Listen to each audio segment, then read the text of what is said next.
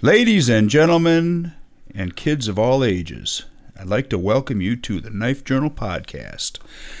My name is James Noka, and I'm here with my friend Dr. Kyle Versteg, premier, heavily wanted, desirable surgeon. Yeah. Probably the most desirable surgeon in the Midwest. Oh, jeez. He's a hot commodity. I, I guess. I guess you could put it that way. Uh, I don't know if it'd be true, but I do a good job. Yes, I know you do. Yeah. You've cut on my arm before. Yeah. So, what's new in the world of worlds? Go on, Duke. Go then. Well, um, we could start with a knives in the news. Knife in the news. Somebody got stabbed. Man accused of knife attack at Boardman Business, and this is from Boardman, Ohio. A man from South Korea is facing charges after police say he attacked another man with a knife at a Boardman restaurant. Officers were called to the brew house at this certain place. Uh, when they arrived, they saw the guy who got stabbed uh, sitting on a bench and the guy who did it walking away.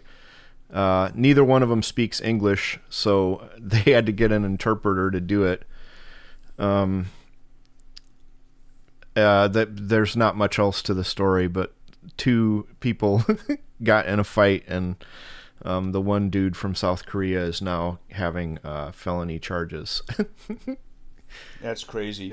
yeah, You know, there's there's. It seems like, uh, it seems to me like we've had a lot more episodes with knives lately for some unknown reason. I, there's actually a lot of. Uh, there's been a lot of robberies that have been done at knife point in the in recent uh, in the recent news, huh? and uh, Maybe it's harder to get guns. Well, I'm not. I'm not sure, but there's quite a few. Uh, there's quite a few different. You know, knife wielding man kills four Israelis. Yeah, Um, robber shows knife escapes with proceeds from. Uh, that's from uh, down from Downers Grove. I mean, down. I mean, forgot That's these are like Illinois, these yeah. are like yeah, little towns that are not that are making the news for this. Um, hell, our local gun shop was just broke into. They never they didn't get away with anything. They broke the window, you know, and they have that safety safety glass on there, Uh-huh. and uh, so they. I mean, probably it was a comedy of uh, ignorance, Huh. but uh, they a couple guys apparently broke the window. Uh, they apparently didn't weren't very efficient. They were trying to use one of those little uh, window breakers, oh yeah, and finally got uh, got a hole big enough to for one of the guys to stick his butt in the in the door. But he because of the bars he couldn't get through, Hmm. and uh, and by that time it was long enough that uh, that the um, police sirens and everything else started showing up and the alarm going off and kind of scared him off. yeah. But um, you know, hey, things are going up in price. People can't afford to. People can't afford to put gas in their cars and yeah, buy meat, so I, I guess they're resorting to stealing stuff. Yeah. The, so the, the beginnings of anarchy, maybe I don't know. Well, I have a, a a tip for people who are finding that meat is very expensive. So you have to buy in bulk uh, and look for specials and adjust your diet accordingly. Yeah. Um, Yeah, this you- is you what you eat, voted uh, for, and this is what you get. You, you, what was it we were told? We have to eat uh, Bugs. lentils. Lentils. Well, I like lentils. Yeah, we have to replace our beef with lentils. Yeah, it's not happening. Um, yeah. So, you know, another one: Fishkill, police shoot man with knife during domestic abuse. Uh, domestic. You know, let me just. There's a ton. Four people killed and injured in a knife attack Yeah, in in Scotland. yeah, I saw that one. Uh, New Jersey ShopRite worker stabbed by coworker with the biggest knife. Oh, this is interesting. The biggest knife in the world in the deli. Huh. New Jersey ShopRite employee allegedly stabbed her her woman her oh wait a minute, we don't have the definition of a woman. Oh yeah, the uh, our our newest. Well, she will be. A, a, she will be um, confirmed. Our newest you Supreme? Court, hundred percent. They only need fifty-one votes to do it, Yeah. Uh, and they have fifty-one votes. I don't know. You know what? There's a lot of Democrats are starting to walk away from the Democrat Party. I don't know. I don't know as they're all in lockstep right now, but that's for another. That's a So what what Jim is talking about is the Supreme Court nominee uh, was asked a question: Can you define what a woman is? And she said, "No, I'm not a biologist." So then, how are you going to interpret all of these laws that have that are sp- sp- sp- uh, gender specific? You know, like if you do this to a woman, X will happen to you. Well, if you don't know what a woman is, how can you interpret or apply the law? You can't. Um, so in, anyway, uh, I, again, it- again, it's just the a comedy of the stupid. consequences. It, it's a comedy of the stupid. Yeah. A- a- Yep. And like the fact that she's even allowed to continue after that baffles me. It's like, Yeah. okay, well, laws have words like man and woman in them. And if you can't define the simplest terms in the freaking law, how are you going to at- interpret it or apply it? You know, you're not qualified. I'm sorry, you're not qualified. Yeah. My guess, Mike, I, if I had to guess, I would and and this would take a level of common sense that probably that doesn't exist in Washington, but I would think that with everything that's going on, any Democrat sitting in the House of Representatives or in the Senate should be really looking over their shoulder to see if the Democrat Party has their back. Because it, it doesn't appear that they do. Yeah. Because if you, you know, a lot of times I say things like, uh, you know, when it doesn't make any sense, you have to look the other, look somewhere else for the answers. Uh-huh. And this is this is one of those times when you start saying, okay, uh, I'm not the smartest guy in the world, but even I know that if you piss off three quarters of the population, you're not going to get elected. You're not going to Yeah. get reelected. And it sh- just seems that's what they continue to want to do. They just want to make it so that they don't get reelected. They're doing everything in their power to make that happen. Now, why would they be doing that? Does it make sense? That doesn't make any sense. Well, because the, thing is, is like the elections are specific to their locality, and they know they'll keep getting elected. Do, Do, do, do you think? Do you think that Andrea, whatever the the lady that looks like a donkey, uh, do you think she's going to be uh, ever voted out of office? Do you think anyone will ever successfully primary her, or that a Republican will beat her ever, no matter what she does? It's hard saying. It's Yeah, hard saying. it's I mean, not gonna happen. If you if you listen to what she says, I can't believe that anybody in their right mind actually thinks that she's. I mean, she doesn't even know what she's talking about three quarters of the time.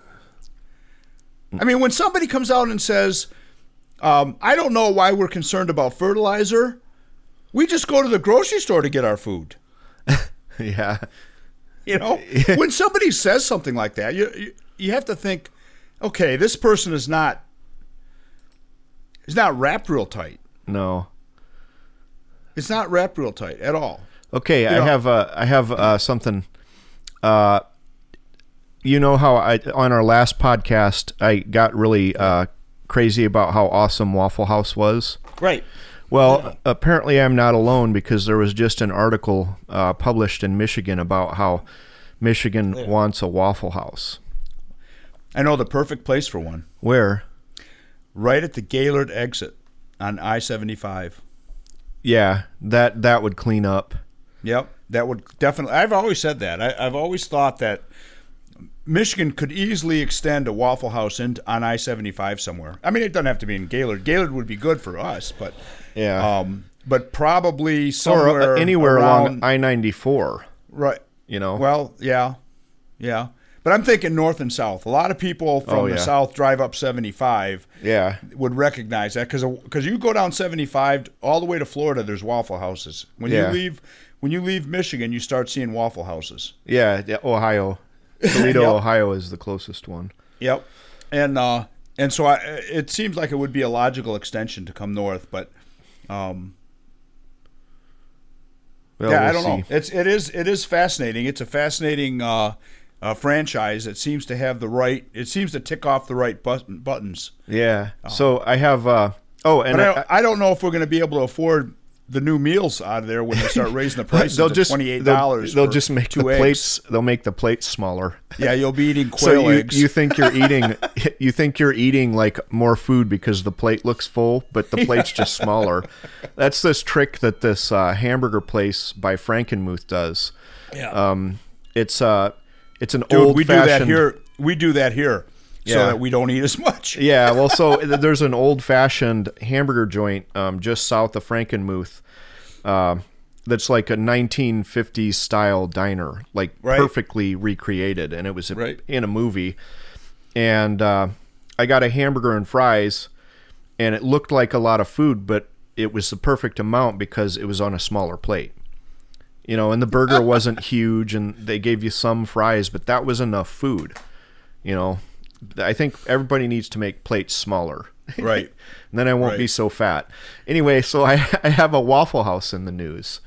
Um, this is going to be uh, fun. Suspect arrested in Auburn Waffle House shooting. Auburn, Alabama. Uh, let's see. 29 year old Mr. Cobb of Auburn is arrested on a felony warrant. Uh, and he discharged a firearm into an occupied building. And they show a picture of the Waffle House, and like six of the windows are busted out and ply, um, uh, plywooded up. And they hurt the guy. He, whoever he was shooting at got hurt, but not seriously. Um, so probably just hit by broken glass. Huh. Yeah. Well, that's that's. I can't imagine anybody being unhappy in a Waffle House. And from yesterday's uh, New York Post, um, this isn't Waffle House, it's Florida Man. F- Florida man arrested for drugs after getting trapped in porta potty. Oh, His how do crap- you get trapped in a porta potty? Somebody well, drove. let's see here. He goes, uh, his crappy night only got worse. A Florida man was left screaming after getting trapped in a porta potty, and then promptly busted for drug possession by the cops who bailed him out. Uh, bystanders heard, heard him screaming, and he was stuck in the porta potty. Uh, af- an arriving deputy heard his yells and spotted a foot uh, protruding from the door, so he was trying to kick his way out. They got him out of there. Uh, and uh, let's see, they found a powdery substance that later tested positive for fentanyl. Wow. Yep. So there you go. There's three news stories. That's what's I- going on. That's I the only news I care about. I know. I know you could. Um, you could lock somebody in a porta potty with a ratchet strap, oh yeah, they'd never I- get out. and I don't think they'd ever get out. I, No. I don't think because if even if you got a pocket knife, um, I don't think that you can cut through that. that It'd be hard. Stuff. It's pretty thick. Yeah. Uh, you'd have to have like a saw or something. Big chainsaw. big fixed blade. One of those big, uh, like a Becker two BK two. That should be that should be a challenge. That should be a challenge to somebody. Do a video of locking Yeah. them in a porta potty and try to get out with a BK2. knife. Yeah, you think your survival skills are honed that well? Yeah, let's see what happens. well, if you gave me my uh, if you gave me my multi tool, I could probably get out. I'd just unscrew the ceiling and get out that way. Well, the screws are in from the outside, aren't they? Maybe you might I'd have a to- point. I'd have to look. I don't know. Or they're probably it's probably riveted to be honest. Yeah. Easier Well, assembly. yeah, there there is a lot of rivets in them. I know that. Um, I, I bet I could get out with a BK two. well, there you go. Yeah. Let's let's do the challenge. right. We have to find uh, one of one of your sister's porta potties that's no longer functional, and we can Right. videotape it. Yep. See how long it takes. So so uh, our friends at Boker brought us a new knife. Oh, did they? actually pretty cool. I haven't seen it up close yet, but it's a um, uh, a Japanese folder. looks it Ooh, looks pretty cool. It I'm looks like look a, this up. a- a- liner lock and um, Uh, just looks good. is this the um, modern con- Boker brings modern conveniences to famous Japanese folder? That does look good. Yeah, yeah. That looks really good. Um, I don't know. It's, it doesn't. It doesn't look like it's uh it doesn't Doesn't- look like it's locking. no. It doesn't look like it's a locking knife. looks like it's a slip a slip joint. But Yeah. it's like a nice a nice little pocket knife. Hell yeah! I that thing looks great. Mm-hmm. Hmm. Yep. They did a good job with that. And uh, let's see what else going on. Um,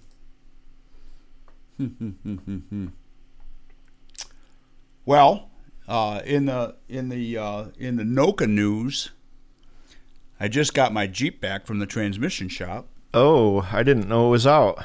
Yeah, yeah. One of the, I guess one of the weak points of a Jeep Rubicon is when you get about 190,000 miles on it. Um, there's a seal that comes out of the front of the transmission that I don't even know if it's a serviceable item. Um, but the seal comes out of this one pump, takes out third gear, and then the whole transmission goes to hell, like Huh. in like in a matter of moments. And that happened to me Huh.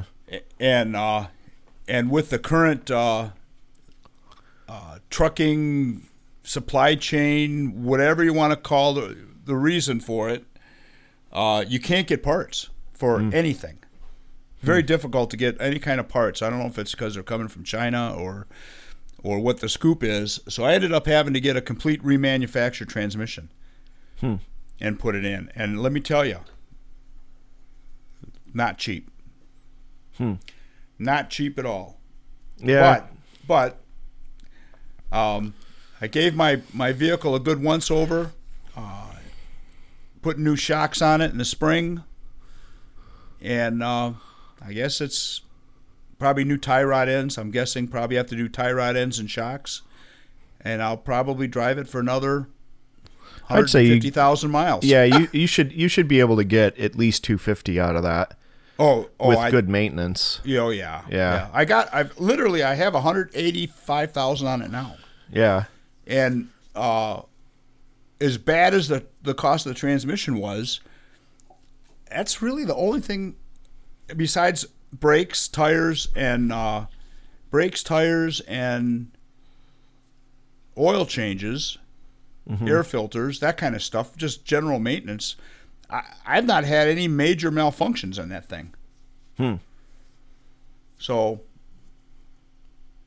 and it's not like I'm easy on it. I mean, I haul stuff way heavier than it should be hauling. I mean, but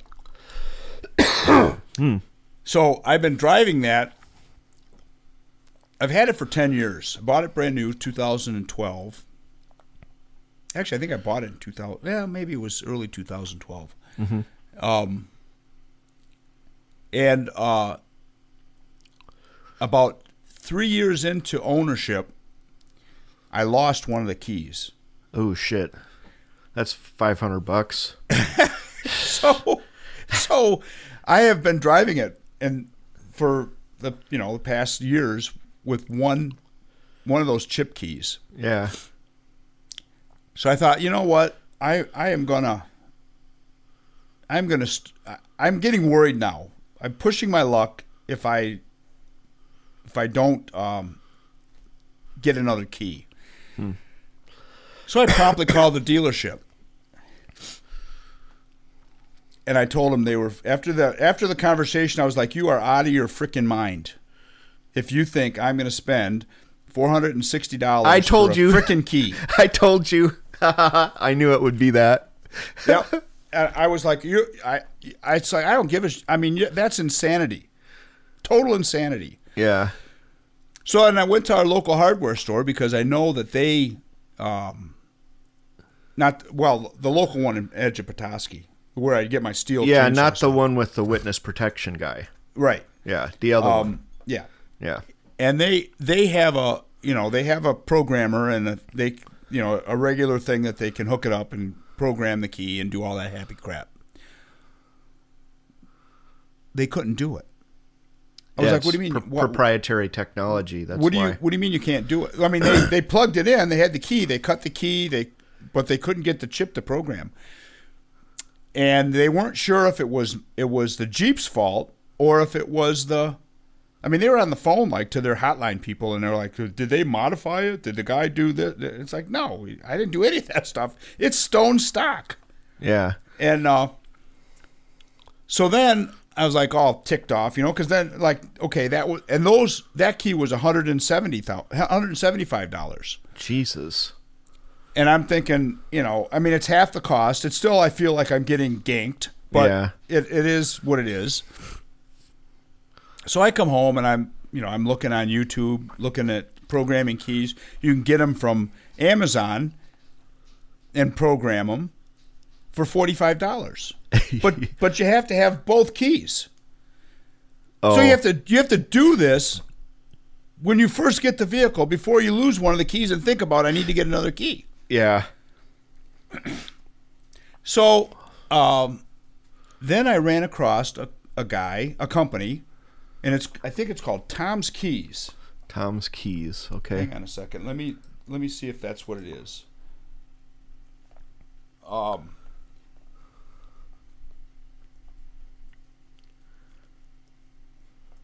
And and with this deal, you buy Tom's Key Company. Okay. He's got nice nice videos, the whole shooting match, how to do it. You buy a key in the programmer for ninety four dollars.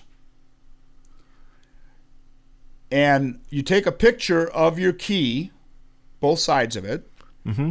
and they'll cut the key and then send it to you. Oh, cool. And with the programmer, then you plug the programmer into your car Uh huh. and you program the key for $94. Well, $94 and $45 to cut the key. Yeah. You can take it to your hardware store and cut it too, but but they can they can uh, cut it right there so at with a phone number. Cool. Oh, hang on a second. My dog's got a rabbit. Hang on a second. Duke. Duke. Duke.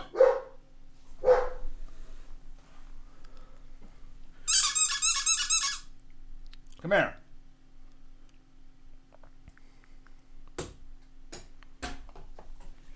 All right, I'm back. Okay. You can cut that out if you want. I will. Um, lay down here. Lay down. So yeah, for so so the whole thing's gonna end up costing me $140 instead of the 460 or the 175, and they couldn't even do it. So maybe I shouldn't even talk like that. Maybe I'll jinx it, but I don't know. yeah. Well, we'll see. But but even so, um, I'll definitely buy one of the forty-five dollar ones from Amazon, and I'll have after having two keys, Yeah. and I'll and I'll program it. But I don't know.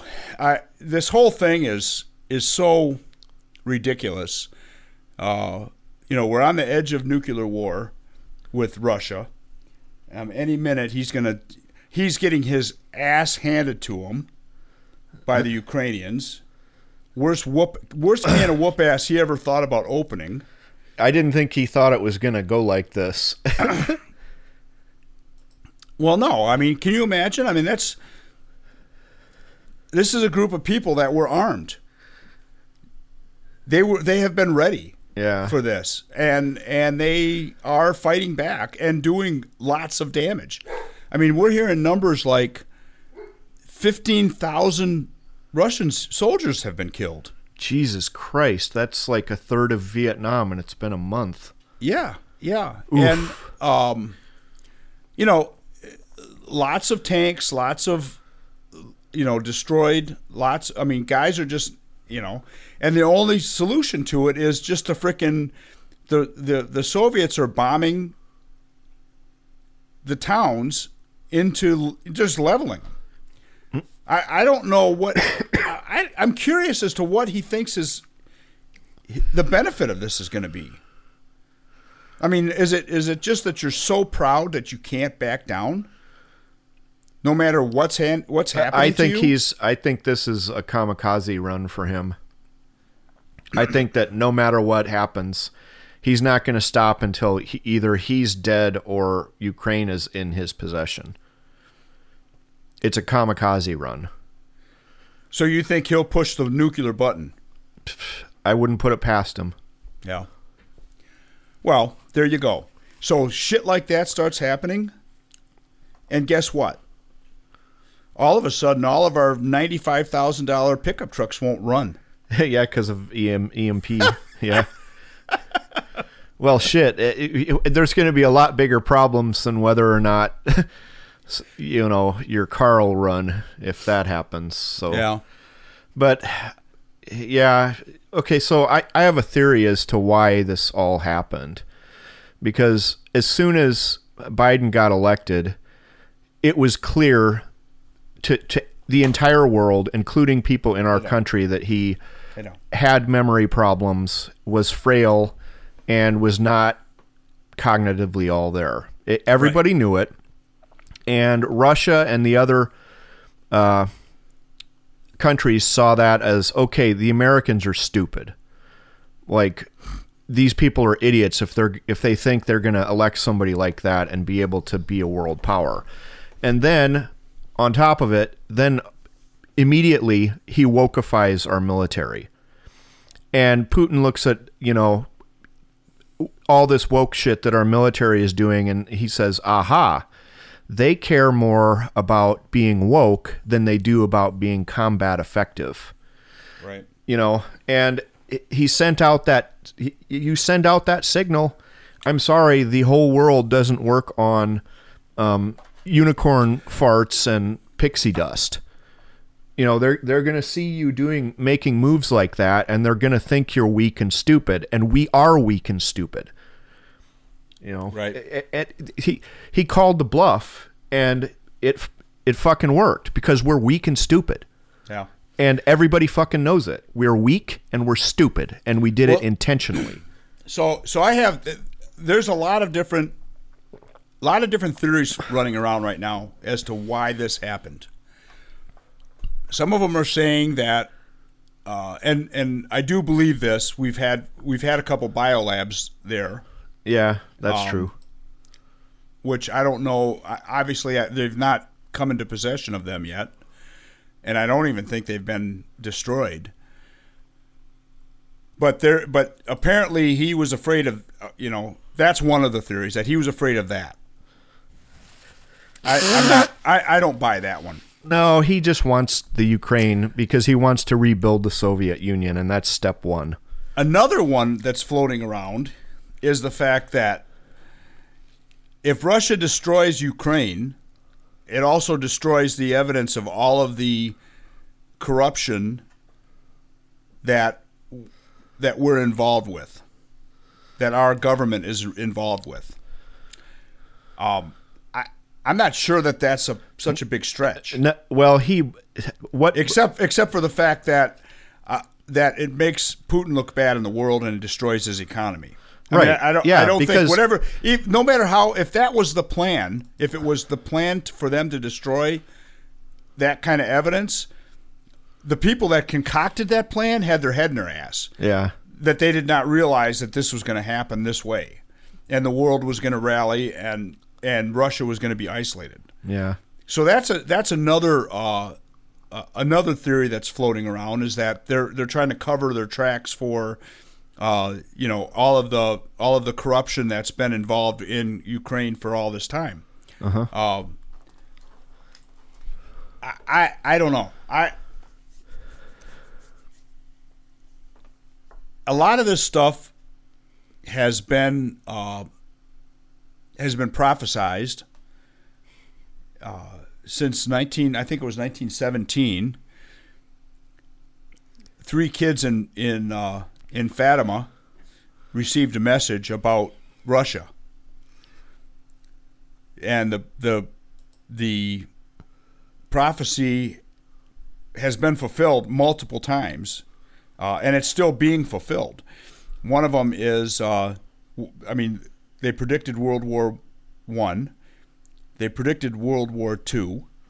they predicted the Cold War. They predicted all of the fighting around the world that's been going on since the Soviets became communist and have be, have become a non uh, have, have become an atheist society. So it's kind of it is kind of interesting to see this all happening and uh, um, and all and all being played out when literally in the there's a letter that was written I think it was in the in the 30s. It was written by um, one of the young ladies that that um, that received this prophecy ended up becoming a nun, and she apparently wrote a letter or had her bishop write a letter to the pope explaining that he had to do something to to stop all of this madness. Hmm. And multiple multiple popes since that time have not followed the instructions that they were giving 100%. And there and and so a lot of people believe that this is the reason why we're in this mess that we're in right now. Hmm. Because we've become a, a total secular society and like the Roman Empire, I guess. Uh, and uh, uh, and so I, you know, it's just kind of one of those. And and if any of our listeners are kind of curious, they should actually look up uh, the the uh, miracle at Fatima. Um, it was the the biggest miracle, b- biggest witnessed miracle, I guess, in the um, in the history of the world that was witnessed. It's witnessed like by seventy thousand people. Huh. And uh, so it is kind of it is kind of fascinating. Um, and it and I guess if you're if you're a uh, if you're a spiritual religious person, um, you know you might you might think that this is all the devil's work. all I the, guess, but all all the work of Satan. I'll I'll go right now with uh, Putin and the rest of the world. As soon as Biden got in, sensed the weakness and said, "Okay, this is the time for monkey business." You know, they they've got uh, Okay, I I get it. I get it. What Yeah. you're saying. Okay, but you're just looking at the end result. okay. I mean, we're we're in a we're in a, a society that wants to look at root causes all the time. And think about what are the root causes? Well the the, What the, are the root causes that elected Biden? the sec here, here's where I 100% agree with you. The um, secularization of our society. Um, if you if you don't believe in something, where do where does the concept of right and wrong come from? Right. you know and the whole point the thing they've been doing since the 60s is normalizing every possible deviancy. Right. you know eh, to try to break down the social fabric so that they can have their socialist fantasy life or whatever. Because they all think they're going to be uh, you know the commandant. When they're not they're going to be chewed up in the meat grinder as useful idiots. Right. you know and so i think that a lot of that is done intentionally. Oh, you know absolutely. that that's why there's this big push now in both uh, academic circles and in the judicial branch to uh, decriminalize pedophilia. Right. because everybody knows that that's it's just wrong. Like literally it's a tenet of every culture. Well not every culture but every modern western culture it you're not supposed to diddle kids you know and it's a big tenet of it and so they're trying to normalize that which is why you know getting this lady on the uh, on the supreme court is furthering their goal of normalizing deviancy. So Ted Cruz just led her up the other day. I don't know if you heard that. classmates. I didn't know. Did you know that they were classmates? Uh-uh. Yeah, they went to the. They were classmates at the same school. Hmm. but yeah, Same law school. Well, he he brought up all the cases where she'd um, uh, been the judge in cases where somebody had was in possession of child pornography, mm-hmm. and he said you, he brought up every case and said what the prosecutors were asking for and what she gave, and every single case she um, she undercut them by an average of forty three percent. Yeah. Well, know. my, my understanding is her her reasoning behind it was, and I kind of got a kick out of this. I thought it was funny. It's easier Was- to get porn now. It's easier, yeah. yeah, that's so. the- it's easier, so you shouldn't Yeah. be you shouldn't be uh, uh, charged or you shouldn't be sentenced as as hard, Right. as And, and and guess what? It's easier for me to use a Browning 30 cal machine gun to line you and all of pe- all of the people like you up against a wall and fucking machine gun all of you. Uh, but uh, because it's easy, I should get no sentence, or I should get a much less sentence. it's the same thing, you know. it's the same, yeah. Oh, I don't, you know, and it's and I, I listen. Believe me, I don't want to defend her, but I'm wondering if she's if if the thought is that as opposed to actually taking pictures of a kid, you're no, that can't possibly be it no, it, it- she's just because you're because you're not having any actual physical contact with anybody. Yeah, but I don't care. Somebody had physical contact. Right. That's why the image exists. Right. Exactly. Um anyway, Exactly. So so this so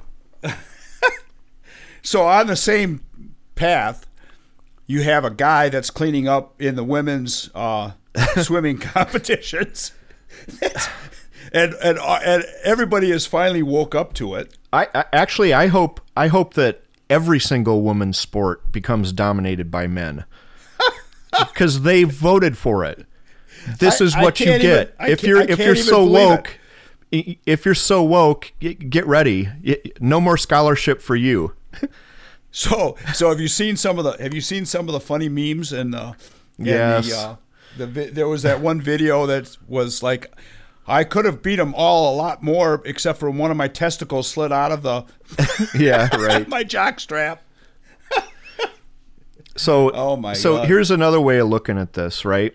Because I, I don't want to go too far down that rabbit hole, but another way to look at it what if in like five years the guy comes out and says, You realize I was just trolling, right? Like, the only reason I did that, and, and what if what if this guy's an actual like arch conservative and he's just done a massive troll on people? Right. You know that that that would It's be possible. even better It, yeah, it's possible. because he he, So- he apparently has a girlfriend. oh So yeah, so like Yeah, I, I so kind of think so that a lot of this is disingenuous. So the other thing too that's kind of it's kind of funny when you think about it. You're like, okay, you want to be a woman and comp- and still want to compete because he was very, uh, I guess on his swim team he was like the number one swimmer. well, he was 462nd in Right. the in- NCAA. Yeah, but in, in his on his swim team, apparently he was the number their number one swimmer. Hmm. Okay, so why why wouldn't he just want to be if he wants to be a, a woman? Why doesn't he just compete on his with his swim team? Be the first woman to in the men's swim teams yeah, instead of being a man in, the women's deal. yeah, I mean, I, I it's kind of interesting because it has galvanized a lot of a lot of uh, support for uh, this to be fixed. You know, I mean, it was predicted. I mean, how, Yeah. I mean, I heard Rush Limbaugh talk about this 15 years ago. right. Well, and then the thing is, is like they all say, well, when when people were saying, hey, this is kind of a slippery slope, the next thing you know, you're going to have dudes just stomping women in every sport. And they're like, no, that'll never happen. There's no biological advantage. Fuck you, there's not. Well, testosterone, they're, they're on testosterone blockers. Yeah, but the thing is, is they went through puberty The as an. XY individual. Yeah. Right. And So so- biologically, and- and you if were a if different if creature. you question this stuff, all you have to do is look at uh, a dog dog ownership. If you fix a, a, a male dog before they go through their puberty, they will be act like a woman a female dog. They Yeah. will not. They will not lift their leg to to pee or no, or nothing like that. They won't hmm. mark their territory. It is. It, all you have to do is do it. If you have a male dog that is cut after puberty, they will act like a male dog. They will, even their testicles are not there. They will still act like a male dog. So it's no different. and quite frankly, if you still have testicles, why the hell are you swimming in a in a? I mean, you could see that he's got junk in his swimsuit. I, I to be honest, I haven't I haven't paid much attention to the issue, but it, so I I don't I mean, even it's know not what like the guy looks like. it's not like, like. he actually has made the transition to being a woman. well, at I mean, any he's rate, not he's not he's not surgically been altered. Yeah, well, I, I, that's that's a whole rabbit hole I just don't want to dive down, um, because it it's just too ridiculous of a subject, and you talk yourself into a circle talking about this. I mean, Yeah. it, it just it's so absurd. Why discuss it? You know, Well, because it's the because it's it's happening around us. yeah. Well, I mean, it is literally. I'm actually kind of glad he did that. Yeah. Yeah, Well, and, like I and said, what I, I want think- to happen, actually, this already happened. A guy uh, went into the women's UFC and was fighting in there and literally cracked some girl's skull, punching her. Literally hit her so hard it broke her skull. Yeah. Yeah, and, and so Now, like you know, since since everybody loves this woke shit, well, well then let's have it be that way, Yeah. and let's see how you like it. You know, I, I Yeah, think a crazy. reasonable solution would be have women's sports be limited to XX individuals, two X chromosomes, and then have an other category which includes XY, uh, XX, whatever. If you want to compete in the open thing, then that's fine. But because there are inherent physical differences when somebody goes through puberty with XY chromosomes, you know, it, it's just not fair. So you could be in the open class whether you're a guy Or a or girl, lady or or whatever. yeah, or yeah, and um, have the open class just be the men's class. Or, or you could have a separate one. Just have it Yeah. be open. No, have the separate one. Anybody can have it- compete in this. Yeah. Anybody Yeah. can. You know, Yeah. I, I think that that's a reasonable compromise. I'm um, gonna I'm I- gonna enter my dog in the open 100 yard dash. I'm going to enter an otter in the swimming competition. How about a shark? yeah, I enter a shark and they can eat the competition. yeah, a killer whale. to see how they like Free Willy now. yeah. yeah. Yeah, I think I'll enter my dog in the 100 yard, uh, the 100 meter dash. Actually, the Right. 100 meter hurdles. yeah. Yeah, But- nobody can compete with that. Right. Well, and so I have compassion for these these people. You know, they they have issues that they're trying to solve. And so, you know, I support them trying to work through this shit and you know, it's You know- really not my what- buiss to interfere in their life. I, I got to tell But- you, I got to tell you, this is this is a something happened in the, in the early '70s, and this is all related to that, and it has to do with something about psychological issues that that these people have. That were that we we know the American Psychological Society. I guess they changed their position on uh, on a couple things, and they were hoping to find a gene, and they never found a gene. Well, uh, okay, so it's a little bit more complex than that. Um, and I will say uh, it has been studied and basically proven that the bra- the brains of homosexual males are different than the brains of heterosexual males. I don't there is a dif- that. no, it it's absolutely true. Um, they've actually found the specific part of the brain that's different, and it's it's What is it? A head injury? What? what I mean, no, it there there has I- to be see, some buy- reason that buy it formed I don't- different. I don't, buy it for one instant. I don't believe it. I don't believe the science. I think that's. I think it's the same Dr. Fauci science well, that did shit like that. maybe. Um, I mean, but- come on. How how how can we how can we believe anything anymore that comes out of the colleges? Uh, this this research was done well before I was even in college. Well, right. So I Uh, I, well, I saw this I, I- I- saw this come out in endri- endocrinology class. Um, Eugene Spaziani was the guy's name, and he was one of the best teachers I ever had. And I was terrified of taking endocrinology because I thought it would be extremely hard because of this and that and other reasons. And also, I'd heard he was a bit of a bastard. But uh, if you paid attention and you read what you were supposed to read, uh, he explained everything absolutely perfectly. Uh, and the guy was not a wacko in any sense of the word, and they they really did identify a difference.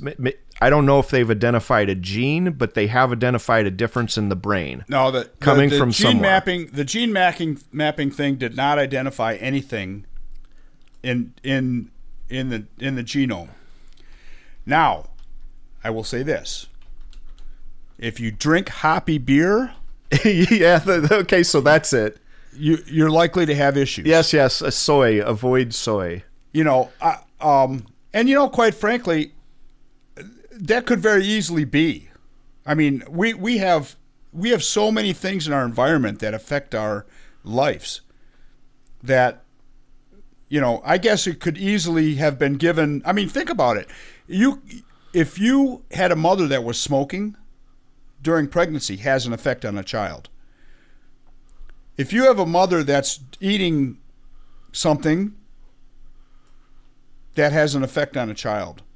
Poor nutrition has an effect on a child. Oh yeah, every All- all of these environment. things- Yeah, I, there's never going to be a hundred percent genetic thing, but uh, you know, I I will say this: my cousin Kurt, he's dead now.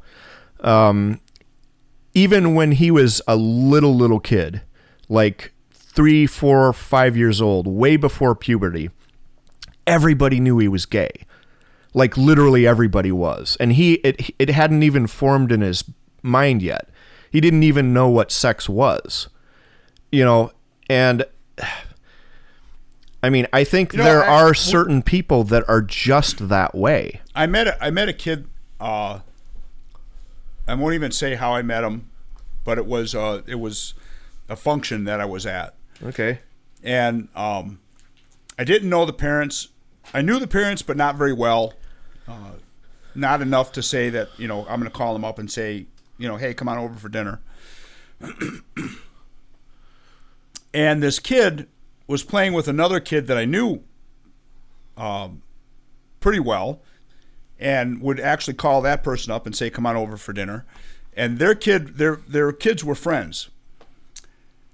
Well, as this kid is growing up, I'm watching his development, and I'm watching how the parents acted around him. And literally, the parents gave this kid dolls to play with, dressed him up like a little girl, acted, and he was a, he was a, a male, and uh, and he was like when I first saw him, he was like three years old, and I tend to think that it was. I mean, he's now like 17 or 18, 19 years old now, 20 years old maybe, and uh, and he's he's definitely gay, and I think okay, so this was. If I looked at that case, I would say that the parents fed into that. yeah but it, so And- I, I and- and nobody's nobody's gonna say that it's all one way or the other Yeah. you know you you can't say that but i think in certain cases like my cousin because he has a brother that's a year older than him uh th- they grew up in the same house the exact same environment with the same mom the same dad the same everything and the brother is a bishop in the mormon church and definitely not gay because he's got like 40 kids you know so it's like i don't know i i think there's something to it you know Yeah. and it's not just a study that has found these differences. It's like hundreds of them. Yeah. You know, so I I at least Well, am going to give the benefit I- of the doubt and, here. And, and I know that there are some environmental things that uh, that people have questioned in the past. I mean, I remember when I was in fourth and fifth and sixth grade, um, I used to like to jump rope. You know why? Because all the girls like to jump yeah, exactly. I, I thought that that was a great way to interact with girls. yeah. Um, and I used to get teased about it. And I would be like, dude, I, you're playing with boys. I'm playing with girls. That's where we're supposed to be, playing with girls. what What is wrong with I- you? girls weren't even on my radar until late high school. Yeah. But uh But I guess the but I, but it is kind of funny because I I thought that that was a good way to yeah, Interact yeah, with you, women. In in in your experience, that was uh, the thing Yeah. to do, and it made sense to you. But other, Yeah, yeah. you know, and anyway, um, so I it turns out, I know you're uber Catholic. Yep. Uh, last night, I remembered something, and it turns out I have a patron saint, even though I'm not Catholic. Mm-hmm. Okay, uh, Saint Blaise. Oh yeah. February third is his uh, Yep. Saint Day. Okay, so Yep. it, I was thrown out of a Catholic school um, for being naughty and also for not being Catholic. Um, But uh, every Wednesday and Friday uh, in the afternoon at like two, and school got out at three, we had to go to mass at the church, and um, they're they don't mind you being there. Did Did you Did you ever make your first communion? No, I, I'm not Catholic, and they, Okay. yeah. So, um, they, But you were But you were baptized. yeah. But that's another story, but not by a Catholic. So, yeah, it doesn't matter. well, so anyway, um, the point being, uh, there are certain things they they would love to have you in their church, but there are certain sacraments that you cannot participate in if you're not Catholic. Correct. um, which is fine uh, because they have rules and you're in their house they're not in your house so you So- follow their so- rules So it's really funny. It's uh so the the Catholic Church has seven sacraments. And uh they th- these are seven sacraments that come from Christ. That that's their that's the it's not the, the church cuz the ch- it's not the people in the church. It's the the church itself is uh the church that Christ started. And obviously it's run by by humans and men and women and they have issues men and women have issues so um so a lot of times people get confused about what the catholic church actually is. And it is a it is a structure that was put in place by christ and 12 disciples. Uh, and over the years it has been morphed a little bit because of uh, different human interactions. But the seven sacraments have never changed.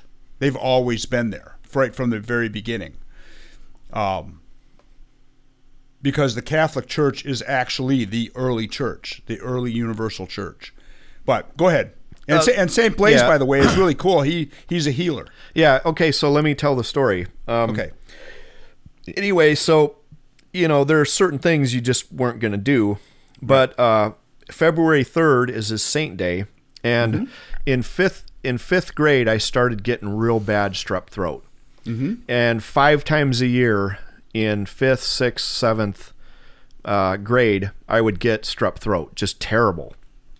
And uh, get you know you get a splitting headache you have fevers and chills and and, and I, it's funny for me to say this but getting strep throat so many times changed the way I sleep. Because I used to sleep in a bed with covers under the covers you know like the typical way but I got sick so many damn times and you know taking the covers on and off and all this was just too much because you're either shivering cold or you're blazing hot You know, there's Right. no middle ground, so it's on off on off on off. And so I just started sleeping on top of the covers with a blanket. right? And that that solves that problem. Uh, and I've actually never given it up to this day. Um, but anyway, so I was getting strep throat like five times a year. And so we go to the mass and they're like, okay, well, this is St. Blaise's day and he's the patron saint of throats. And I'm like, oh shit. I gotta I gotta get in on this. And I'm like, well, so I asked the teacher, hey, do you think they'd do the blessing on me? And she's like, yes, it's open to everyone. Absolutely. And so we go up, and the priest had uh, two white candles, and Yep. they had like a little oil on them or something. They had and, a ribbon around them. And yeah, and then he they crossed them and they put it on your throat. Right. I have never since that time had a sore throat. So they. So, So, I have so- a patron saint. So Saint Blaise is kind of interesting because they say I don't remember the exact verbiage, but it's something like through the intercession of Saint Blaise. yeah. You know, and so what that is is Saint Blaise is asking for your throat to be healed. Yes. or your or your illness to because it's not just the throats but it it really works well on the throats I guess but see that's a sign that's a that's a sign that you should really investigate more Yes, Um, I, I have investigated, and it, it Wikipedia says the use of candles for the blessing of throat stems from the candles that Blaise used while in prison. Right. Uh, when an old woman's pig had been miraculously rescued from a wolf by Saint Blaise, she would visit him in prison, bringing him food and candles to bring him light in his dark cell. So that's the that's why the candles are in there. Uh, and he also it says he cured a boy who had a almost died because he had a fish bone in his throat. right Um, he was a, a physician be- before becoming a bishop. It says. right right Um, so the so the church is filled with stories like that that are and up until this day they still are investigating um, people that have that have uh, through the through Christ produced miracles. Um, uh, I've got a bad cold, but I don't have a sore throat. So there. so so um, uh, Fulton Sheen is one of them right now. That's that's going through the process. Uh, I don't know if you remember who he is. He's Uh-uh. a he's a bishop that was, um, like literally the first television evangelist. Yeah, it says He did he did a couple different TV shows. on if you go on YouTube. Yeah. yeah, you can you can find uh, uh, almost everything that he produced uh, is on YouTube at some play in in uh, some form or another. He has uh, actually, if you, I, I would recommend watching his shows. Uh, it's called one of them is called Life is Worth Living, and uh, he just is a great. He was actually he won like three or four Emmy awards, um, in during the '60s because he was he had a lot of followers that weren't even Catholic.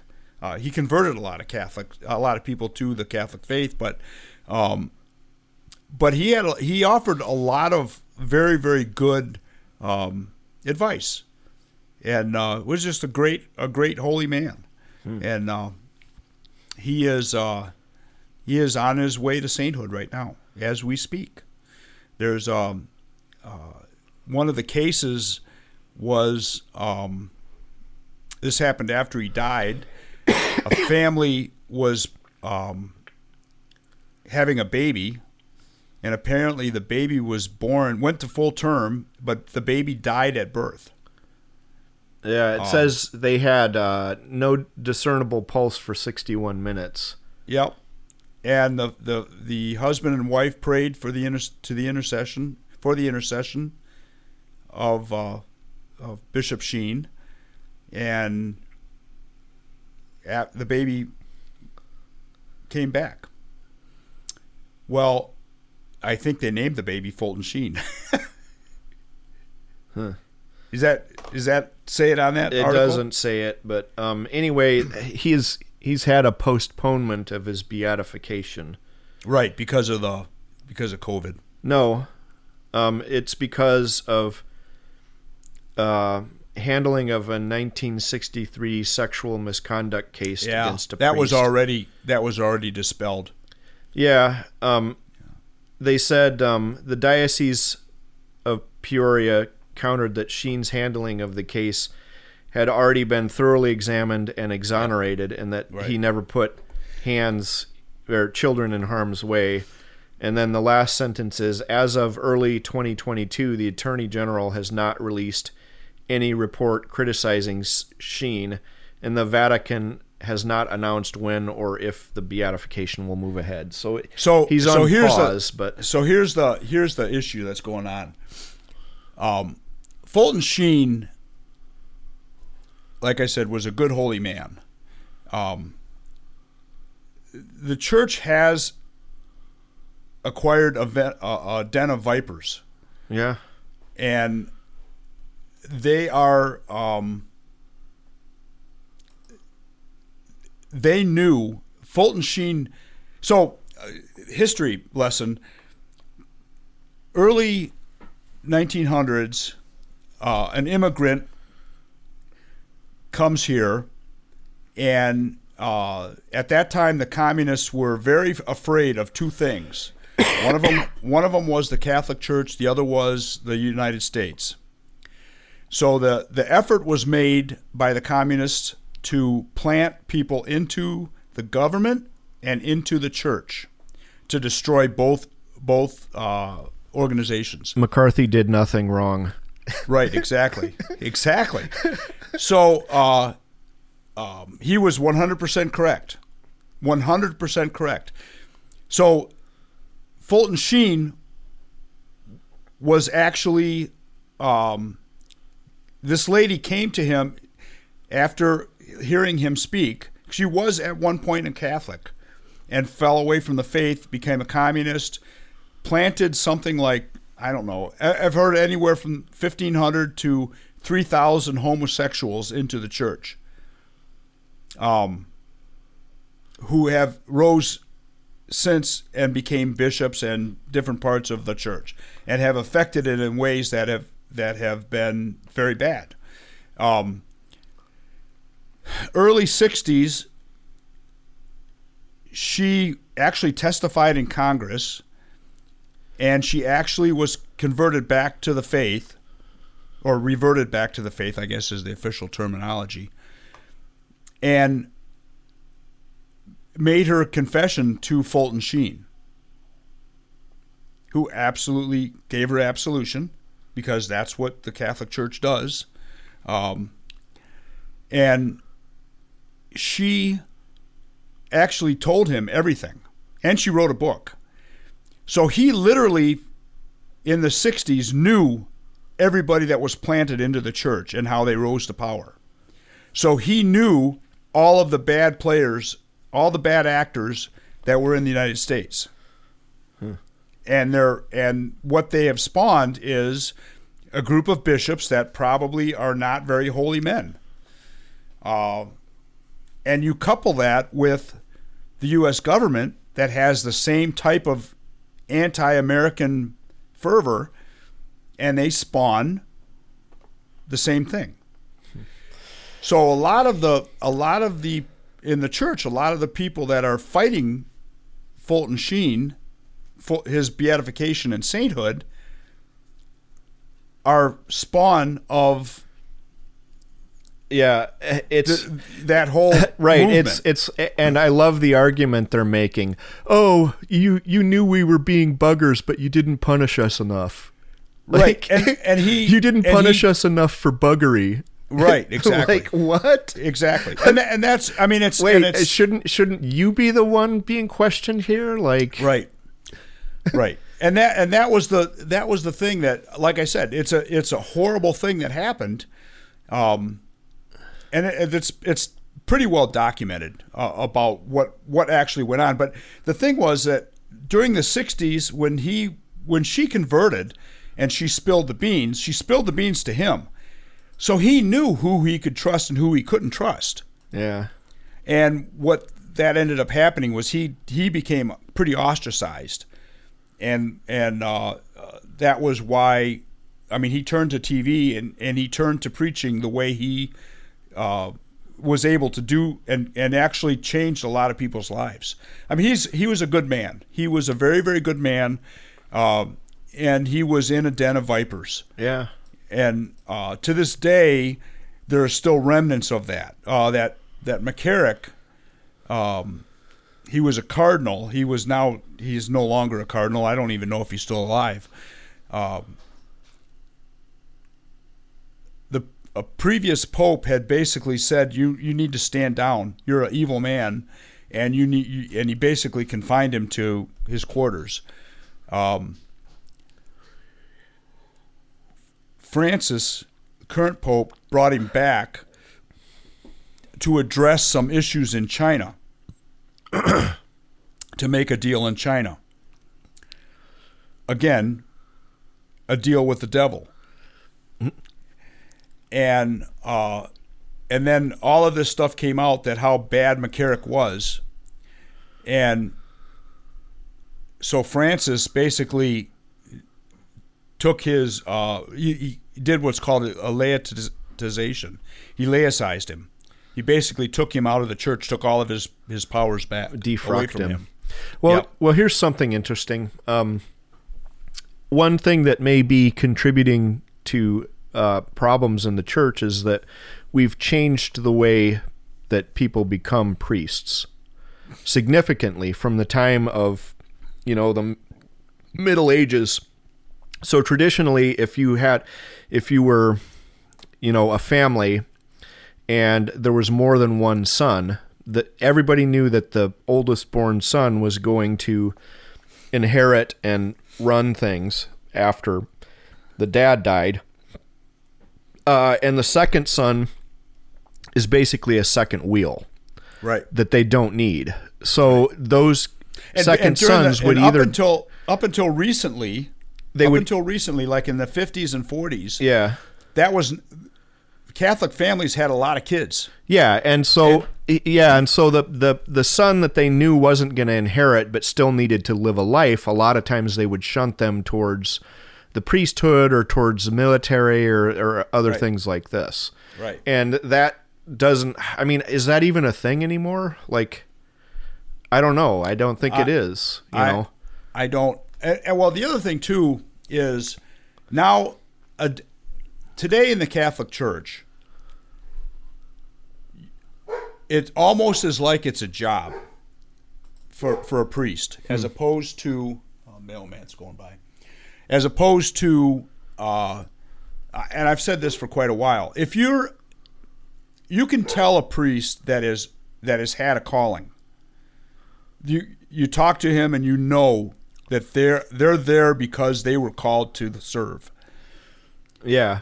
And there are other other priests that you that you meet along the way that they go through the motions, they provide the sacraments, but it's really Their heart isn't in it.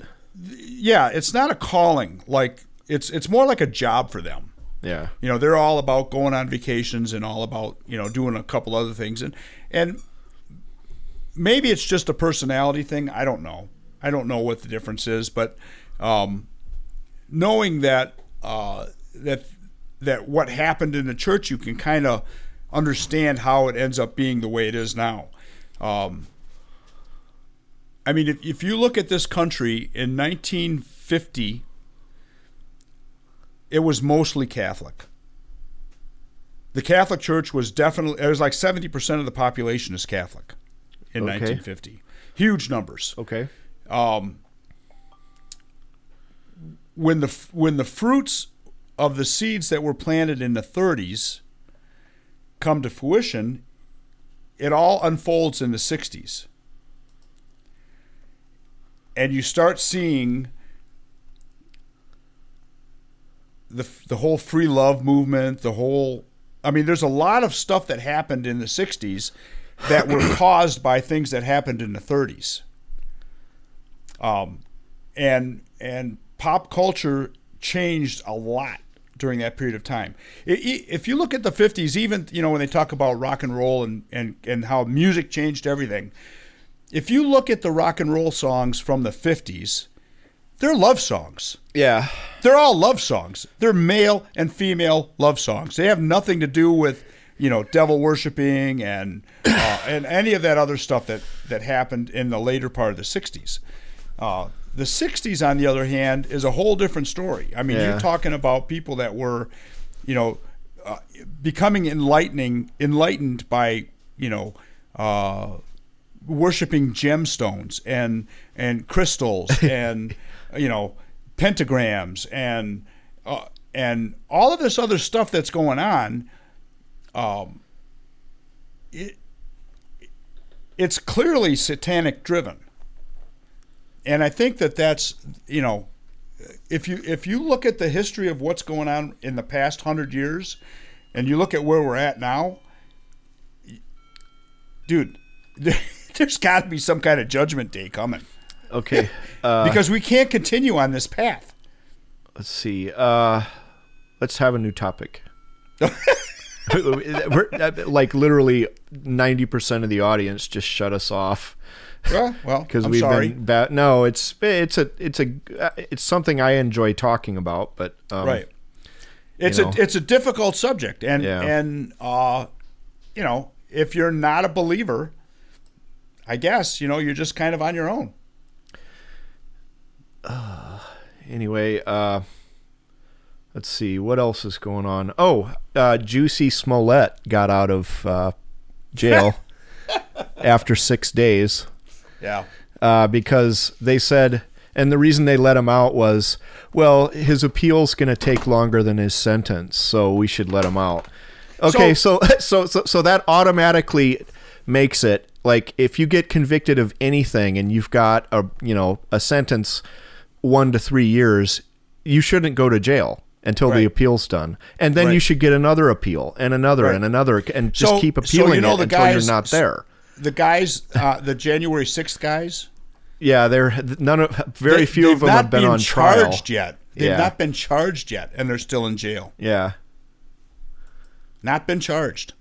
Okay, so They're political what, What do we got going on here? Uh, they're political prisoners, is what they yeah, are. exactly, exactly. I mean, I, I, what, whatever. They they trespassed on the Capitol, and some of them did some naughty shit. Okay, punish them for that. Yeah. Fine, but shit or Charge get off 'em. the pot. Charge 'em. Yeah, shit or get off the pot. There's a Yeah, right to a speedy something. trial here. That Let's nobody let's seems charge to them with be- something. You can't Yeah. hold people for the investigation, Yeah, dude. They're not war criminals. Yeah, exactly. Um. Anyway, so I, that's a whole I thought nother- you'd like that juicy. yeah, is out of that's jail. another story. So uh, I got a good I got a good show for you to start watching it again. Okay. The X Files. Yeah, I need to go through that again. I actually liked that show when it was on. I I watched I watched it on and off when it was originally on, Yeah. and I got I don't know it, it's on uh, it's actually on YouTube TV on one of the stations. You can record them all, and uh, I kind of been watching them on and off, like in the evening sometimes when I'm in bed. Yeah. you know, kind of half-ass watching it. Mm-hmm. And one of them came on the other day that I totally forgot about. That it was about the the cancer man, Yeah. about how they have been focusing and and adjusting history since 1959. That that group of guys were eliminating people and assassinating they and basically said that they killed JFK, they orchestrated it. They killed Martin Luther King, they orchestrated it.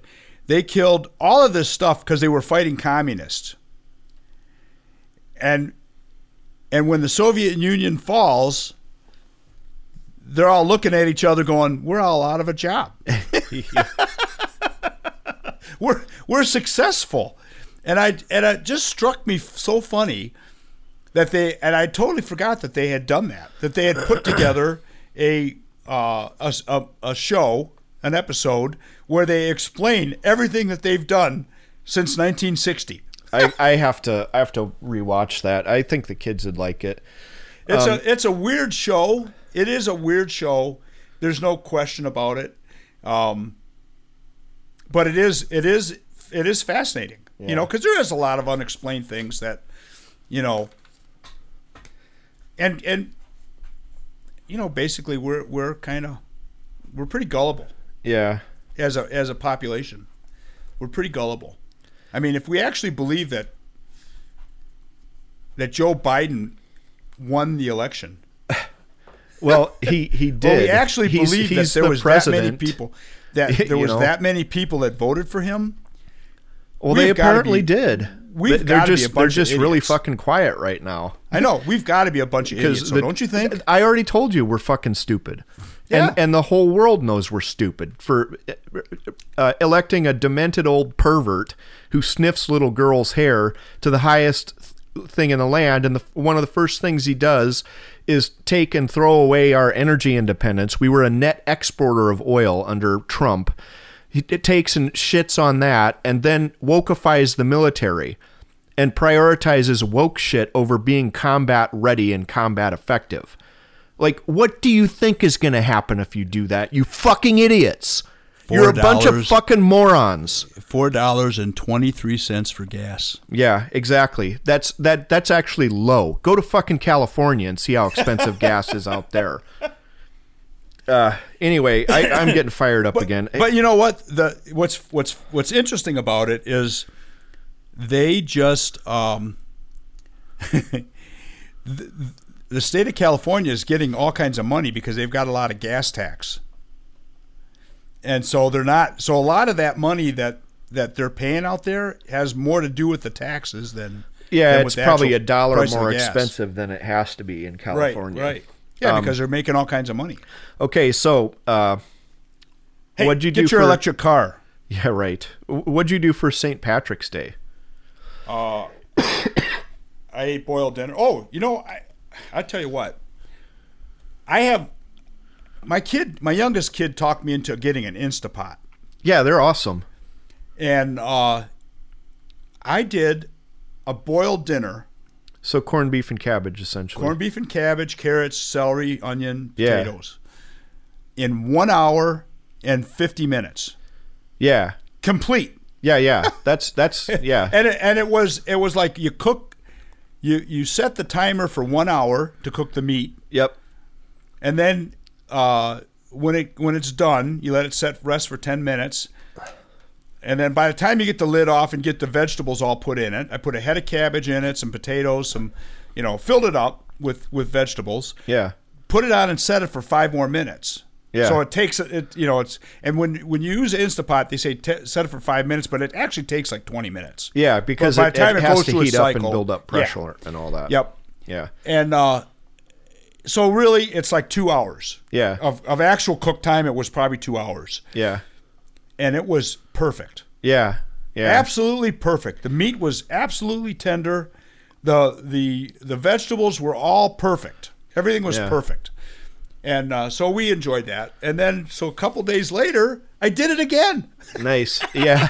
So I So- I, I was an er, very very early adapter of Yeah, the instant pot. I, I'm it's- extremely impressed by that. Yeah, and and before I had the instant pot, I was using like old fashioned stovetop pressure Yep. cookers a Yep, yep. lot because of Yep. because you know boiled dinner and things like that cook so much quicker and Yep. they it, you know, my, it's just my as grandma, good. my grandma used to cook ribs in that.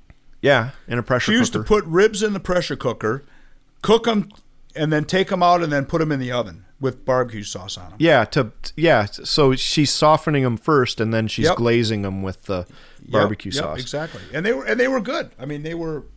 Uh, but I but I did stock up on a bunch of um, uh, corned beef. Oh, me Meyer. too. Yeah, And, yeah. I- and so I'm going to start making some prosciutto. I have I have a Uh, not prosciutto. I'm sorry, uh, pastrami. pastrami. Yeah. I told you about you have to um, after you get it out of your smoker, you have to steam it. Yep. So y- the only thing you're doing in the smoker is um, bring it up to 160 because that's where it'll stall. So once it's up to 160, take it out and then rig up a pan so that you can have it suspended above water and steam it until it reaches 204. And and What- it is amazing. It's you so much better. Can you put uh can you do I can do water in my Yeah. in my smoker. Yeah, but it won't. It's not the same. It it has to be actual steamed like that. Hmm, okay. Yeah, that's that's how you get the good. That's the pastrami that I gave you is made that way. Mm-hmm. And if you want the good pastrami, that's how you have to do it. Uh, I also did corned beef and cabbage in my instant pot, but I did it on the slow cook setting. Uh-huh. So I put the meat in, let it go for five hours, and then I put the veggies in, let it go for five more, and it was ready for supper, and it was perfect. Yeah. Well, like I said, I was I was really impressed. I uh I'm surprised that more people don't use them. Well, a lot of people do. I mean, Yeah. I've I've bought so many people instant pots, and they everybody that gets it just loves it. Yeah. 'Cause it's- No, they're they're phenomenal. Yeah, and there's so many cookbooks that can teach you how to do stuff in them. It, it's it's a great thing. Uh, anyway, I also so I took the vegetables are never all that good the next day. Um, so I tend to put just as much as I think we're actually going to eat that day Right. in there, and then um, I took And the leftover beef sandwiches after. corned beef hash, dude. Oh, so here's here's what I do, right? I uh, chunk up the corned beef and I mix it with frozen hash browns, 50-50. Oh, there you go. And then uh, you can freeze uh, use your food saver and freeze up, you know, batches so that you can have um, corned beef hash for breakfast every once in a while. Uh, but what you do is you you take a, I take a cup of the 50-50 mixture and I use my Blackstone griddle and on the lowest setting it heats up to 350. So if you've got a if you want to do it in a pan on a stove, what you need to do is heat your pan up to 350 and you need one of those laser things to check the surface temperature of the pan. Then you squirt a little peanut oil or whatever oil you want in the bottom of the pan and you put that cup in there and then you flatten it out. And you season with salt and pepper and then don't touch it. Leave it alone. Don't move it around, don't try to flip it, nothing. And then when this is how Waffle House makes their damn hash browns so good. I did a big study on it. Then you take the a, a spatula wide enough to pick up the whole thing, scoop it out of there, and immediately flip it upside down onto a plate and serve it. It's fabulous. It doesn't dry out. It it's perfect. There's the right crunchiness, and I'm all about it.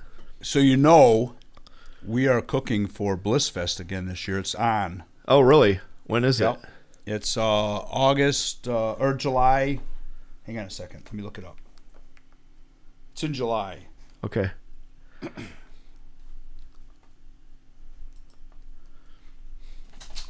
Yeah, I probably won't be able to be there for the whole thing because of work, but I'll I'm almost positive unless they put me on call that I'll be able to come up like Saturday, Sunday type thing. Maybe right, even Friday it's afternoon. July July 8th, 9th, and 10th. Okay. Yeah, I, I'll probably be able to come up for at least some of it. All right. Um and we'll we'll put on good breakfast for people. oh yeah. Yeah. Um, let's see. So the other thing, uh, I have a book recommendation for you since you're all uber Catholic. Okay. You'll love this book. It's by Ken Follett, F O L L E T T, and it's Pillars of the Earth. Kill, Pillars of the Earth. Yeah, Okay. it's about uh, the and it's a it's actually now it's I think it's a five book series, but the first one to read is probably Pillars of the Earth, and it was uh, it's about a it, them building the cathedrals for the Oh. Catholic Church, and it's Yeah. awesome. And there's like I think there's either four or five books. There's a prequel to Pillars of the Earth, but you should start with Pillars of the Earth. Did you know that uh, J.R.R. Uh, Tolkien. was a Catholic? Well, I'm sure he was. Hard hardcore. I'm surprised he's not Lutheran though, given all of his German folklore. Well, I thought he I thought he was English. Yeah, he is, but all of the all of that um, stuff comes out of German folklore, Yeah, or at least a lot of it does, and even out of like old, old, old Italian operas, like the the Ring Cycle Well, by listen, Wagner. Yeah, That, that's You gotta- that's what a lot of that is. You got to understand something. Hmm. Prior to 1500, every Christian was Catholic. yeah, yeah. It was uh, it, the and Munster so Rebellion. any any kind of folklore that that is you know prior to 1500 would all be Catholic relatable, Mo- mostly Catholic relatable. Um, when did they get up into Europe though? And and oh, b- oh, banish oh, the pagans. early, early Really? 300. Okay. I mean, so so the the Catholic Church up until uh, Constantine was underground, but they were still evangelizing. They were still spreading. Yeah. Um, in in fact, Because they So- Christians make very tasty lion snacks. That's why they were underground. exactly. So in uh, um, even like eight hundred or uh, uh, up to like fifty to eighty A.D., um, apostles were traveling all over the world. I mean, literally up into India. Yeah, and Um, Japan and all over the place. Yeah, they went to Japan. They went to India. They went to did they? There was more Catholics in China Mm-hmm. than anywhere else in the world. Um, the Christian faith spread like wildfire. Um, when you think about, uh, you know, you know, atheists will say, "Well, he was insignificant. It was insignificant," yet they're still calling this 2022. Uh, if he was so insignificant, why did they start changing the his, the dates? Well, you know. anyway, you, you- you're not going to find anybody that argues against that. I know. So, but, but so so they so a lot of it was, uh, um, you know, a lot of the great writers were, I mean, even stuff that you read. A lot of people didn't care. Uh, uh, G.K. Chesterton, um, Catholic, um, Tolkien, Catholic. Uh, all, just a lot of great authors were Catholic, for whatever reason. I don't know why, but I'm a filthy Lutheran. did you know? Uh, well, it's what's kind of funny about Lutherans is the things that that It's they left so the church similar. for. Yeah, it's so Well, similar. The, but but it's but yes and no. The things that they left the church for were fixed. Shortly after, After. shortly, After. shortly after they left. Okay, But if they hadn't left the church, they never would have been fixed. but you know what? They left the church and they haven't come back. Well, it's because they're naughty and they're filthy like it, me. there's no because there's no pride. Because I mean, because pride now has gotten in the way. Um, when when they left, they cut their ties with the with the apostolic succession. well, So they there's so they no longer can provide the sacraments as there should be. Well, so so here's the there are some differences, and these are some big sticking points with Lutherans. Number one is the concept of purgatory and being able to endow a church to get your relative to have a shorter time in purgatory. Right, that's So- fixed. Yes, but the concept of purgatory still exists. Yes, it does. Okay, so that's number one. Um, number two is Lutherans, at least the Missouri Synod Lutherans, and these are the only ones I know, are uh, believe in a literal reading of the Bible, not a, um, you know, not a an interpretation of it. Right. They believe in a literal reading, and so you know, and I'm I, I say I'm Lutheran, but shit, I don't go to church, and I'm Right. not. You know, I'm not all wrapped up in this, but those were two things because I was in a Lutheran school for two years for fifth and sixth grade. And when I switched over to the Catholic schools, because we lived out in the country, and for me to go to private schools or public schools, we would have had to have paid um, thirty six hundred dollars a year for me to be in a shitty school. You know, so we paid five hundred bucks a year, and I I had to go to private schools, but the Lutheran school stopped in sixth grade, so then I had to go to the Catholic school. Well, the, the thing that was the most jarring to me were those two things. Yeah. You know, so if Well- you come up in that tradition, it's very, very hard to get your head around those two particular things. So the so the purgatory thing is is not I, I mean, I believe in it, and it it uh, and you and we pray for the souls in purgatory.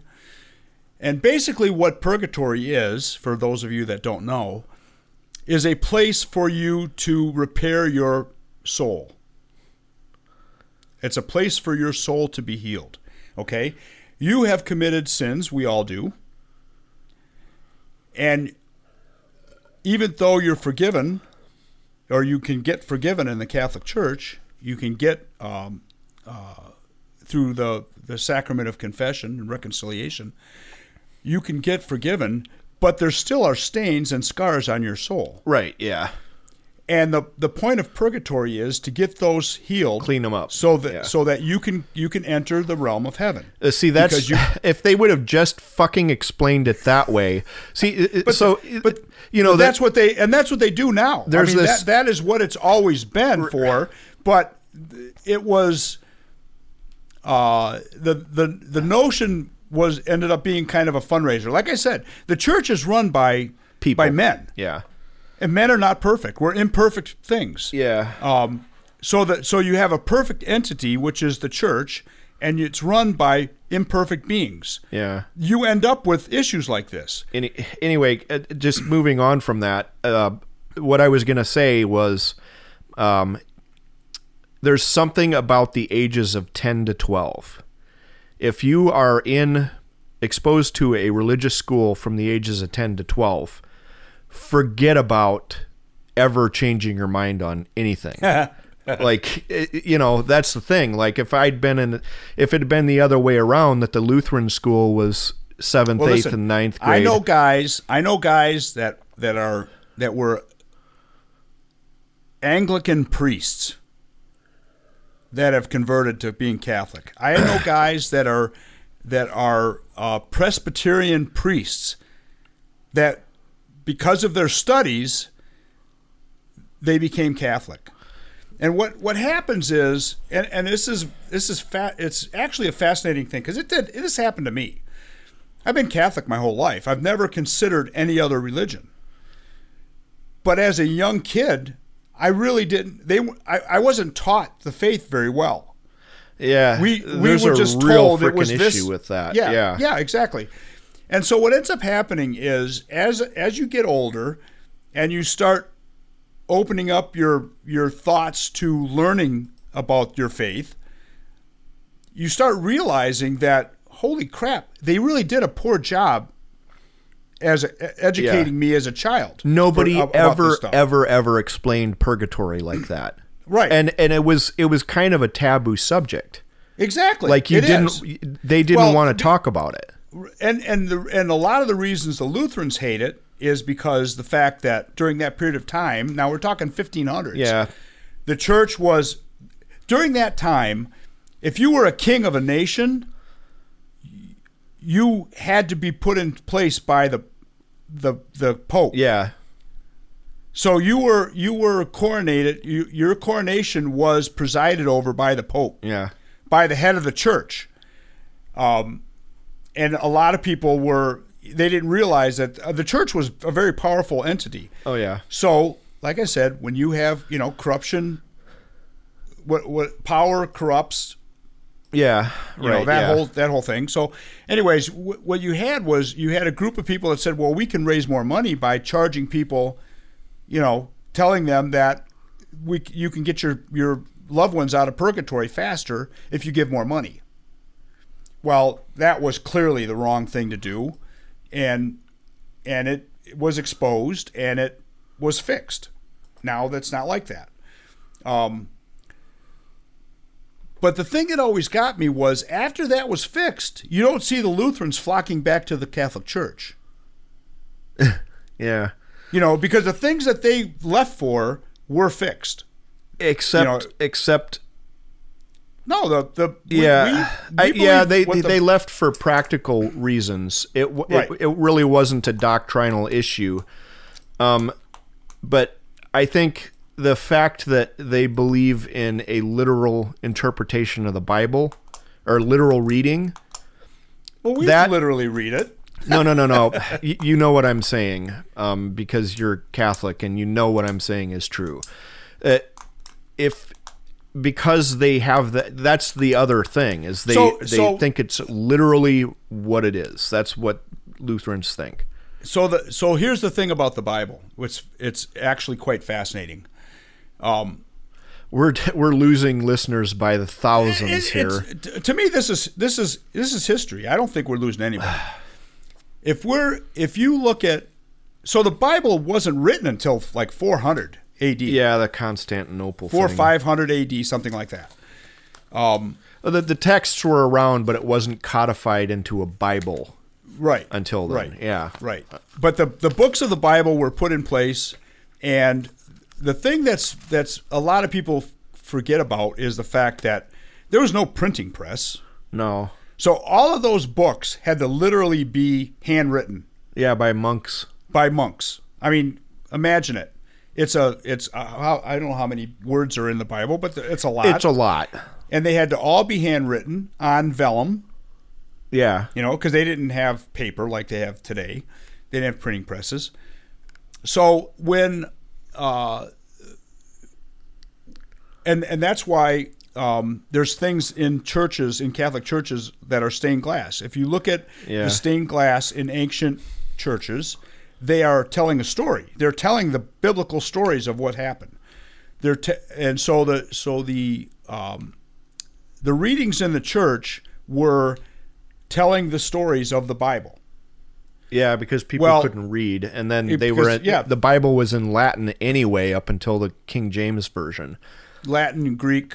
Um, Yeah, and that that was another big rift is uh, the the Lutherans wanted the the common man to be able to read what's in the Bible. right.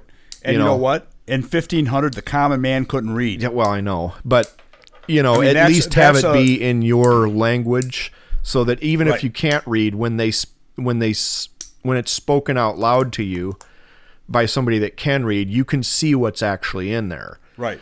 You know, Right. it, it, it's like, But- and but that the- was a big sticking point. You know, a big, Well, big and, sticking and, point. and guess what? And guess what? Now we had one Christian church in 1500. Now we've got 750 Christian well, churches. and then there's all these weird ass things. You, Right. Your problem And- isn't and- the Lutherans; it's all these other fucking right things Well, that are the- popping they- up. The, so- the so Lutherans here- are more in line with you than than Right. ninety So you look percent at- of this other stuff. If you look at uh, at other Bibles besides the Catholic Bible, okay, and you look at the the one thing that that has driven people out of the church more than anything else is uh, when you say John three sixteen. And you see this all over the place, Yeah. and it's it's the one about the uh, you know yeah, God gave His Son, son da, da, da, yeah, blah blah. and if you believe in him, you will go to heaven. Basically, is what it's saying. Yeah, You believe in Christ, you're going to go to heaven. Well, in the Catholic Bible, it says you may go to heaven. Doesn't say you will. If you know Christ, you may go to heaven. yeah. Okay. well, and So there's people- different books in the Catholic Bible is, too. This is a huge. Well, yeah, because they took things out of the Catholic Bible, Right, to make the and they King made the other Bibles. Yeah. So, uh, but the but the, our Bible was the first Bible. Yeah, Our Bible was the first Bible, and everybody else took stuff and changed it out of it. Okay, so if you and I, when I say our Bible, all of our Bible.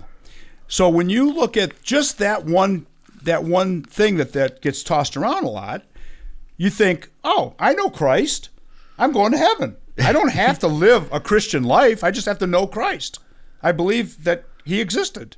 I'm going to heaven. well, guess, guess what, folks? That ain't that, that ain't the way it works. Satan knows Christ. Guess what I know? I'm about to uh, go to the Indian spice store because I have to get a spice. Uh, Hey, you I'm know, we making gotta- karahi chicken tonight. We've got uh, we've got an Indian food store. Uh, we've got an Indian restaurant You do? in yeah in Petoskey. Holy crap! I'm gonna have to come up there and try yeah, it. yeah. We, I can't get my wife to go in there. Why? Uh, she's afraid she's going to get sick. She's not gonna get sick. They cook the shit know, out of that food. Indian Indian food, you know, you never know. Give me a break. It- She won't. She literally won't go in there. And it was like they they usurped a really good Chinese restaurant. The the, the people that had that restaurant retired. yeah. It was the old fashioned traditional Chinese restaurant, no buffet, no Yeah, yeah. you know, none of that stuff. You order off the menu and Yeah, that's the and, kind I uh, like. And and they retired and they couldn't sell it. I guess kids didn't want to take it over, so it became an Indian restaurant. And I don't know how long it's going to last.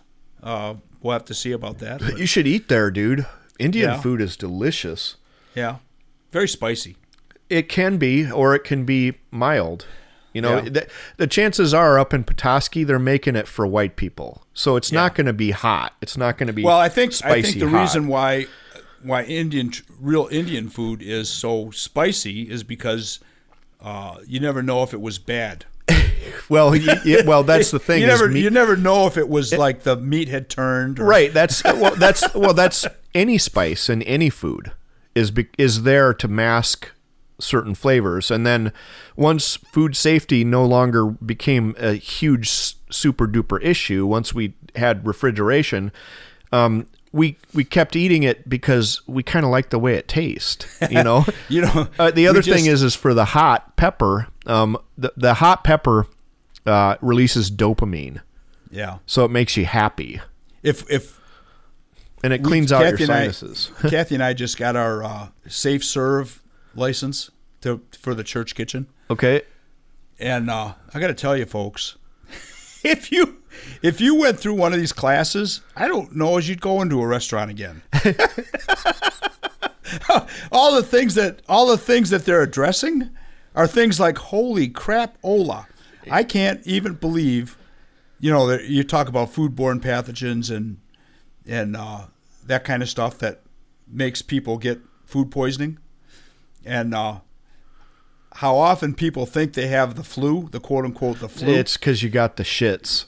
Yeah. it's because you got food poisoning. well, and, and so I cook all of uh, like ninety nine percent of our food. Mm-hmm. So like my kids have probably literally never had the shits. right. Wait until they go off to college. They're going to get the shits constantly. Yep. Uh, Like, like Yep. when I lived in Chicago, when I was in medical school there, before um, I married Gretchen, there was six months where we weren't married, and I didn't have time to be cooking, especially not for one. So I ate at my little neighborhood restaurants. I had a rotation I'd go through. The only safe place was the Sunshine Diner on, uh, uh, I believe that was on Broadway and Diversey. Uh, and I would get the two egg hash browns, toast, and sausage special when I'd go in there. I'd just have breakfast for dinner or whatever.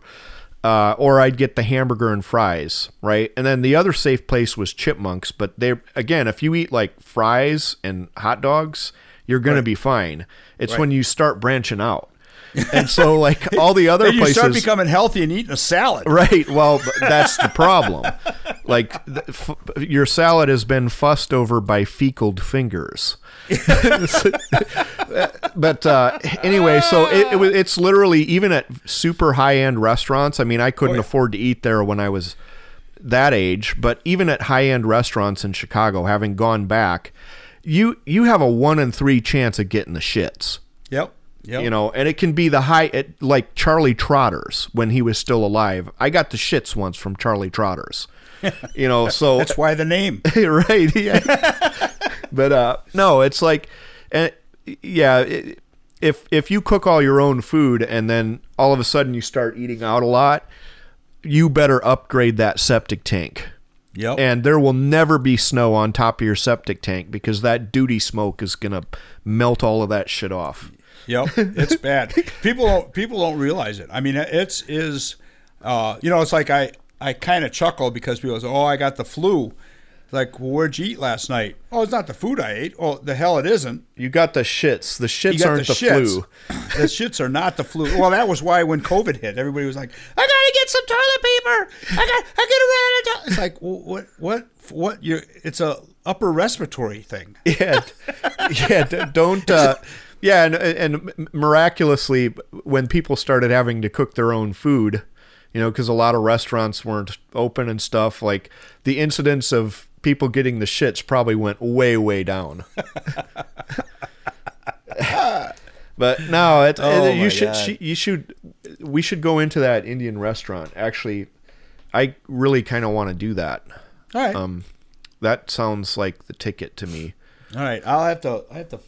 I'll send you a link to their website Yeah, if they if they have one. I don't even know if they, they probably don't. A lot of those places don't, but it's uh, yeah. So tonight I'm making karahi, K R K A R A H I chicken. It's from northern India slash uh, Pakistan, and uh, you take. It's got an enormous amount of oil in it. So you put a bunch of oil in a wok, and then you chuck in your chicken pieces, and you cook them till they're brown, and then you add in. Um, uh, I'm adding in a bunch of serrano chilies, and then you add in uh, tomatoes, like whole tomatoes, and then you cook them. You take the peels off the tomatoes, and you cook it long enough that that tomato turns into a sauce. And you you add g- ginger, garlic, a uh, bunch of different spices. Um, and at the end you add some yogurt and at the also at the end you put in what's called fenugreek leaves or kasuri methi for people that know what they're doing. I'm actually growing that this year. Yeah it's i can't wait. Um, but anyway so you add all of that in at the end and you also add in a little cilantro at the end. And oh my god is it good. And it's you- got some spice to it. Do you still have snow on the ground down there? nah Okay. even my, even the snow pile from my driveway that's across the road is is gone Yeah. Yeah, we still have some. It's melting off really quick, but Yeah. it's that time of year. Yeah. Anyways, Yeah, we probably better call it. Um, yeah, I'm thinking, uh, and I don't think we offended anybody with. Well, no, with it's not- History, it's not a- history lessons. I, I don't think they would be offended because we presented different sides of the issues, and you Yeah. know, it's not like it's not like we were trying to preach to anyone. Right. Um, but No. it's you know, you start talking about stuff like religion, and people will. Well, you know what? What's what's fascinating about uh, what's fascinating about the Catholic faith is that um, people hate people hate what they think the Catholic faith is. They don't they, they don't understand because it's not they hate they hate the Catholic faith. They hate the straw they man. They don't know yeah, they what the they're, they're faith is, hating a straw man.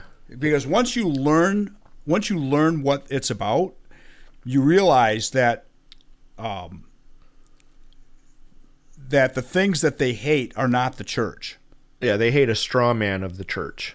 Yeah, anyway, we should we should uh and I and like I said, I I don't hate the Catholic Church I or at all. Like I have no problem with it. Like and I even have a patron saint from Yep. the Catholic Church. So Yep. like I'm not anti-Catholic at all. But, you know, there's just some doctrinal things that are eh, that are really hard again eh, ages of 10 to 12 something happens in your brain and it's damned hard to get rid of that in fact i think didn't didn't one of the popes say give me a boy before the age of 12 and he'll be a catholic for life mm-hmm. yeah and i If think you- it's something something to do with that because by 10 you're you're old enough to start using reason you know and it's between 10 and 12 because after my- 12 then you between 10 and 12 you have enough mysticism left in your brain right. but you're starting to use reason and then after my problem, 12 it, my a lot of problem that was goes away was during my catechism was on Saturday mornings Hmm. from nine o'clock until noon.